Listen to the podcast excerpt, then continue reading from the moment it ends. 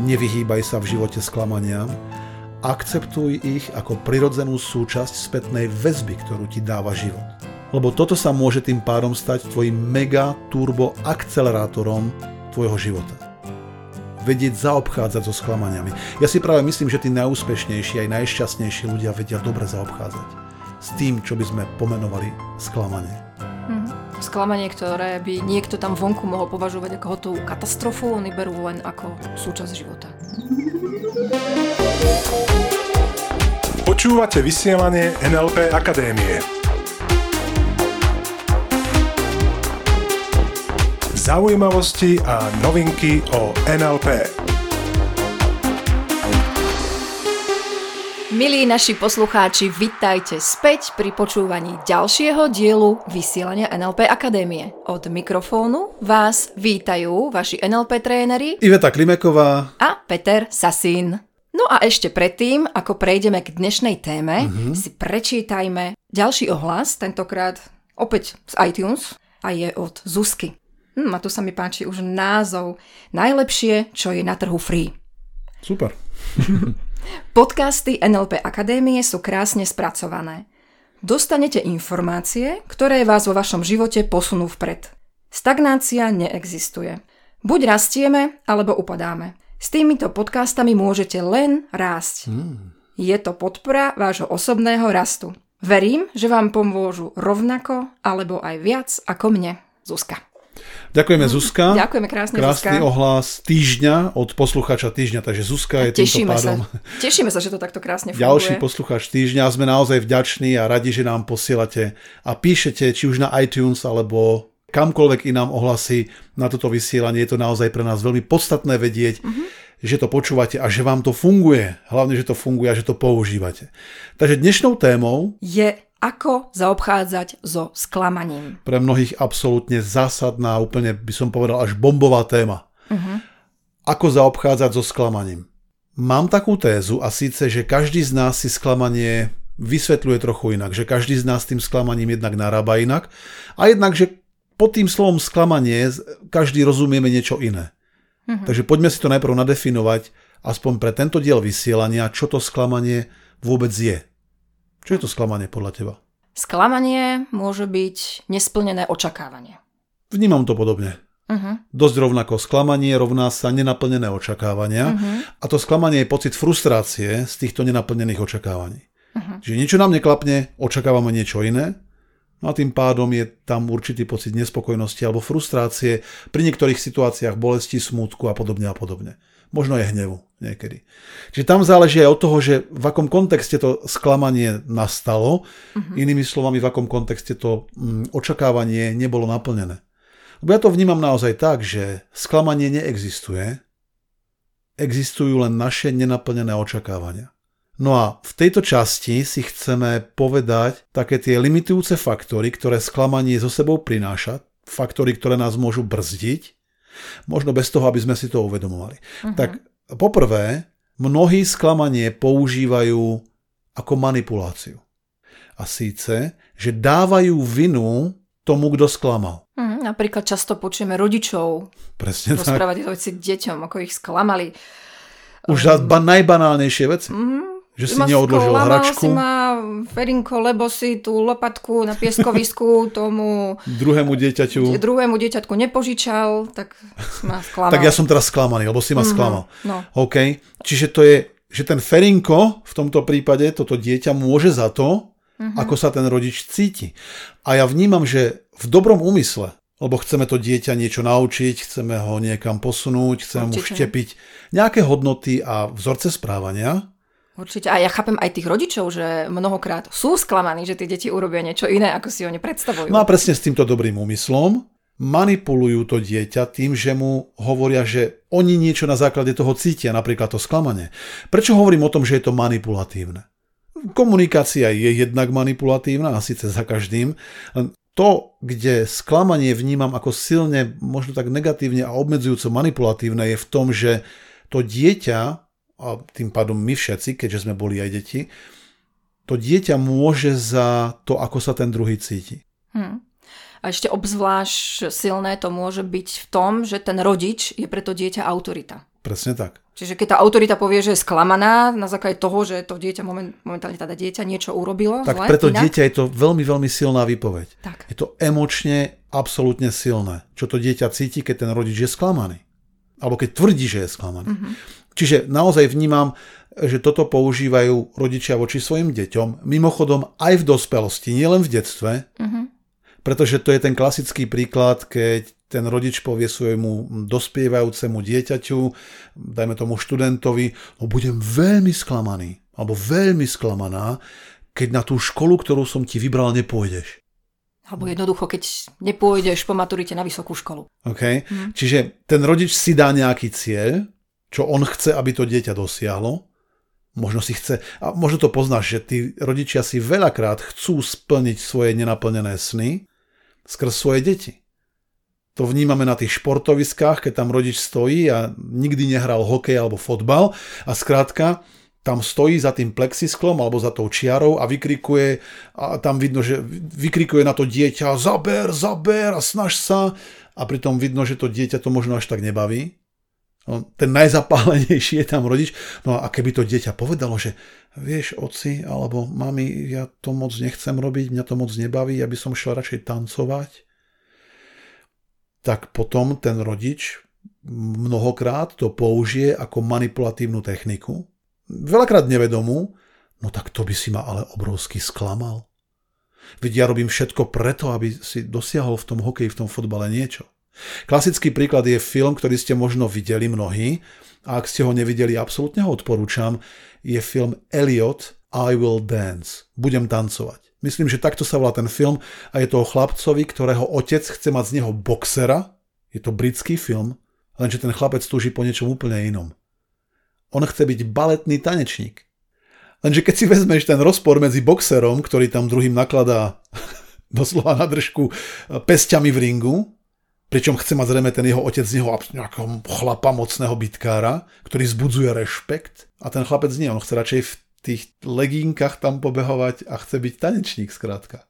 Čiže to môže byť, a tam je naozaj vidieť aj v tom filme, ako veľmi frustrujúce je to pre toho jeho otca. Že ten naozaj manifestoval a komunikoval s týmto svojim dieťaťom extrémne sklamanie, svoje sklamanie. Mm-hmm.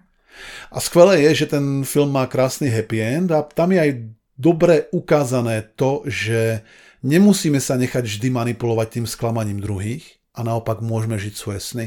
Mm-hmm. Vieš, lebo nemyslím si, že žijeme preto, aby sme naplňali očakávania druhých. Nežiješ preto, aby si naplňal niekoho očakávania, chápeš? Takisto treba si uvedomiť na druhú stranu, pokiaľ si rodič, partner, kolega, šéf, takisto ani druhí nežijú preto, aby naplňali tvoje očakávania.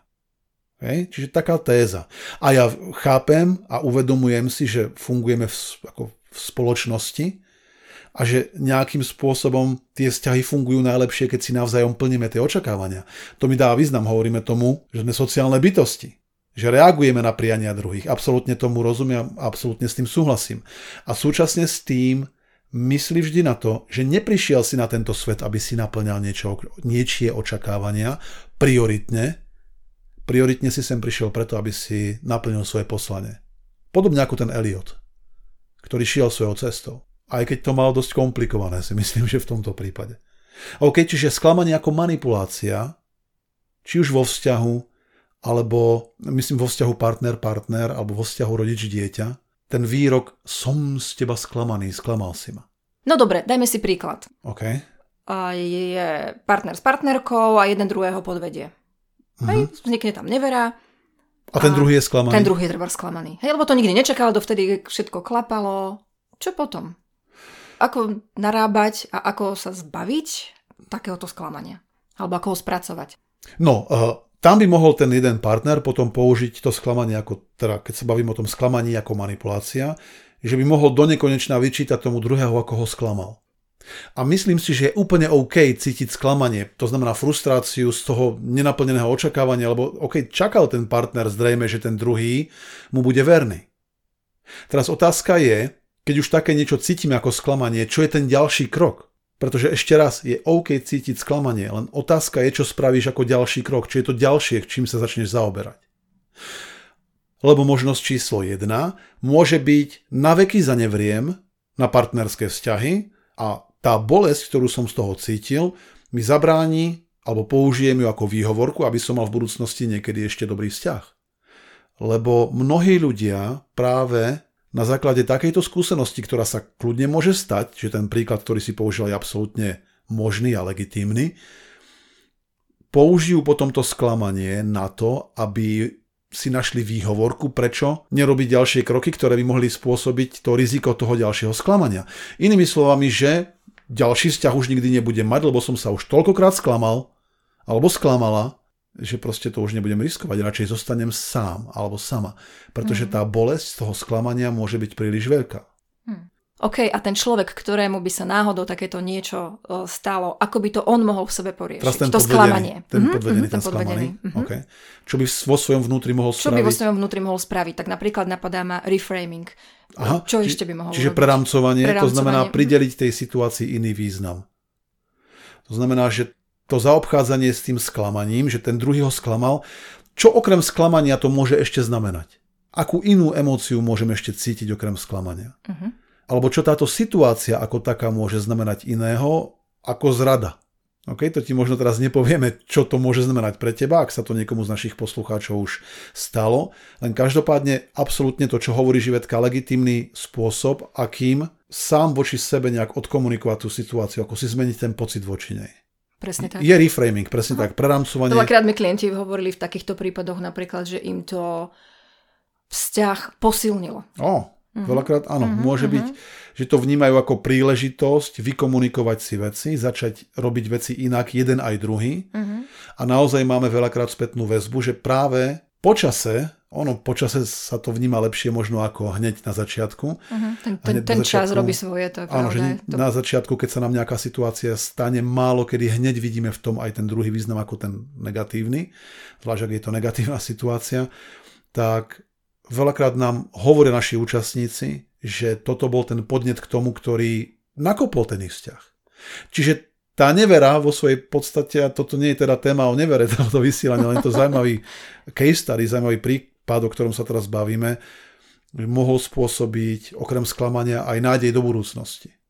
Je to taká ošemetná téma a dostávame mnoho otázok aj na kurzoch, čo často ľudia pýtajú, takže preto som otvorila aj túto tému. Je to, je to super. Mm, Myslím mm. si, že je to super a je to celkom taká téma, ktorá určite mnohých zaujíma. Je to otázka, ktorá mohla určite skrsnúť eh, v mysliach našich poslucháčov. A aj tak, keby sme sa dostali k tomu, že máme treba takýto celkom hardcore príklad, kedy, kedy niekto takto sklamal, dajme tomu, na, povedali by sme na celej čiare toho druhého, Inými slovami, absolútne nenaplnili jeho očakávania, napríklad takou neverou. Tak otázka teraz je, či to budeme používať ako výhovorku do budúcnosti, v zmysle, že to zgeneralizujeme a poviem, že už ti nikdy nebudem veriť. Nikomu, nie len tebe. Lebo chlapi sú už raz takí. Lebo ženy sú už raz také. To je jedno. Čiže to je to, kedy ľudia sabotujú sami seba, lebo zažili niečo ako sklamanie a tým pádom nechcú ten pocit frustrácie znova zažiť. Mm-hmm. A zgeneralizovali to. Presne svojho tak. života, zovšeobecnili. Naša mysel generalizuje a preto vytvára pravidlo do budúcnosti a snaží sa nás potom ochrániť uh-huh. týmto pravidlom, aby sme takú, takúto frustráciu znova nezažívali. A bola by škoda zostať na veky taký frustrovaný. frustrovaný. A hlavne tam ide, o to, že, tam ide presne o to, že potom ľudia robia to, čo mu hovorím v skratke MBH, MBH, malé bezpečné hry. Lebo tu nejde iba o vzťahy. Tu ide aj o to, že mnohí ľudia zo strachu, z tej frustrácie, z toho sklamania sa nepokúšajú, nedávajú si veľké ciele. No ja keď si dám veľký cieľ a nedosiahnem ho, to budem predsa sklamaný. Čiže používajú to ako výhovorku. To možné potenciálne sklamanie do budúcnosti. Mal som presne ten príklad, píšem o ňom aj v mojej knihe Magická vlna, na jednom seminári prišla za mňou účastnička a presne o tomto mi hovorila, že ona celý život hrala tie MBH, tie malé bezpečné hry. Manžela, ktorého si vybrala ako partnera pre svoj život, si vybrala takého, ktorý bol tam taký nejaký priemer. Že bála sa dať si kvalitnejšieho, krajšieho, inteligentnejšieho, ja neviem, aký je manžel. Len každopádne jej výpoveď bola taká, že našla si takého nejak pod svoju úroveň, aj keď neviem, či také niečo existovalo, tak to mi to komunikovala, aby skrátka nebola sklamaná, keby náhodou sa na ňu vykašľala, že nie je moc dobrá. Hmm. mm, absolútne zaujímavá stratégia. Uh-huh. Takisto prácu vždycky robila také veci a brala si len také projekty, ktoré boli tie malé bezpečné hry, to MBH. Aby tam neprišlo sklamanie, čo keď to nevíde, čo keď to neurobím dobre. No a bav, pýtala sa ma to v súvislosti s tým, že ona je teda anglič, učiteľka anglického jazyka a dostala ponuku pracovať v zahraničí, myslím, že to bolo priamo v Británii, ako učiteľka anglického jazyka. A povedala, to bolo vždy niečo, po čom som túžila a snívala. Len súčasne ju to tak ohromne zastrašilo, lebo bola to pre ňu taká veľká príležitosť dosiahnuť svoj sen, pretože čo keby nie som dosť dobrá a po dvoch týždňoch ma vyhodia. Ten strach z toho sklamania bol pri nej tak veľký, že sa bála urobiť ten krok a nasledovať svoj sen. Už, a nie, že nasledovať, už len vykročiť, lebo on jej už podával ruky a kričí na ňu, poď, poď, poď, tu som, ber si ma, splň si ma, dáva význam. A tam bolo zase to, čo sme spolu urobili, alebo čo som jej odkomunikoval, bolo, aby to proste preramcovala, pretože, vieš, lebo keď by tam nešla, tak nemá job, OK? No a keby tam šla a vyhodia ju, tak tiež nemá job, takže v podstate bude na tom rovnako. Takže, čo najhoršie by sa mohlo Môže stať. len získať, chápeš? Môže len získať. Hej? Že tam je podstatné naozaj pripustiť si, že sklamanie ako také neexistuje, existujú len naše neočaká, nenaplňané očakávania a ja si myslím, že tento princíp, nehrať tie MBHčka, tie malé bezpečné hry, lebo vieš, namiesto toho, aby si mal malé očakávania, maj obrovské očakávania. Ja keď niekam idem do nejakej novej situácie, alebo keď sa učím niečo nové, alebo začínam niečo nové, no ja mám obrovské očakávania. A súčasne mi vôbec nevadí z dlhodobého hľadiska, keď sa mi tie očakávania nenaplnia, alebo nenaplnia spôsobom, ktorý som si ja predurčil. Akože na 100%. Keď sa Napríklad, splnia treba iba na 80. Bomba, aj keď mm. na 30, tak aspoň viem, že som na ceste k tomu. OK. To... Tí, čo ste boli u nás na dni cieľov, tak presne viete, o čom hovoríme. Áno, že dávaj si obrovské ciele, Aha. ktoré sú možno až nenaplniteľné. Lebo vieš, keď si dáš takýto cieľ naplníš z neho 30%, tak aj tak je to proste obrovské. A hlavne už si na ceste k tomu. Čiže mnohí ľudia používajú ten strach zo sklamania, tú neochotu zažívať ten, to sklamanie ako výhovorku na to, aby vôbec niečo podnikli, alebo na to, aby si dali senzačný, obrovský, veľký cieľ. Lebo sa boja toho sklamania. A možno to súvisí s tým, čo, čím, sme, čím sme začali, že tí rodičia stále prizvukovali tým deťom, že akí budú sklamaní a akí sú sklamaní. A tie deti sa potom mm. cítili strašne a hrozne. Mm. A ako deti sme boli možno veľakrát sklamaní. Vieš, keď sme nedostali darček, aký sme si vysnívali. Tam ma napadá ten film a tá scéna z filmu Pelíšky, keď jeden z tých hlavných hrdinov dostane od svojho otca ten darček pod stromček a on si tak predstavuje, že ten mladý, mm-hmm ten chlapec, neviem ako sa tam už volal v tom filme. A on si predstavuje, že v tej krabici sú boty, tie topánky, také tie ako nosil ten jeho kamarát, také rock'n'rollové, kožené čižmy, také cool. A to bola tá predstava, ktorá tam bola krásne ukázaná. On keď ten balíček nadšený rozbaluje, čo mu ten jeho otec, vojak, dal. Jeho otec je vojak z povolania v tom filme. A tak, také plné očakávania aké budú, aké bude už, aký bude ohromujúci s tými čižmami a otvorí to a tam uvidel tie vojenské hnedé koženkové snať baganže, úplne nekúl. A pri nich ešte zbalené tie zelené vojenské ponožky. Tie som nosil mimochodom v detstve tiež, lebo môj otec skákal trojskok za Duklu, tak sem tam sa nejaká tá vojenská ponožka hrubáku nám dostala. Takže presne viem, aký to je materiál. A presne si viem predstaviť aj ten pocit, ktorý tento mladý človek zažil, keď uvidel ten rozpor medzi očakávaniami a tým, čo dostal. Čiže to sklamanie bolo obrovské.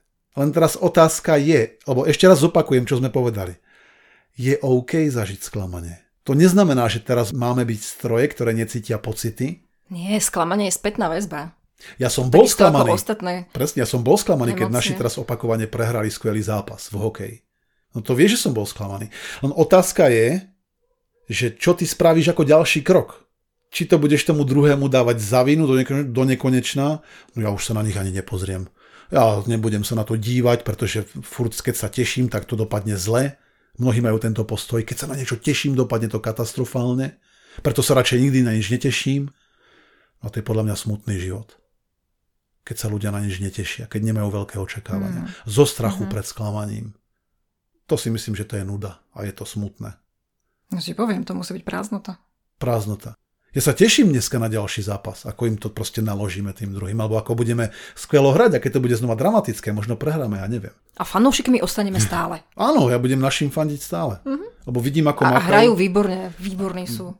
výborní sú a hlavne vnímam tam, že dobre smú možno trochu popracovať na svojich emočných stavoch, aby doťahovali tie veci do konca. A to si myslím, že je proces. A každopádne dá sa na tom pracovať.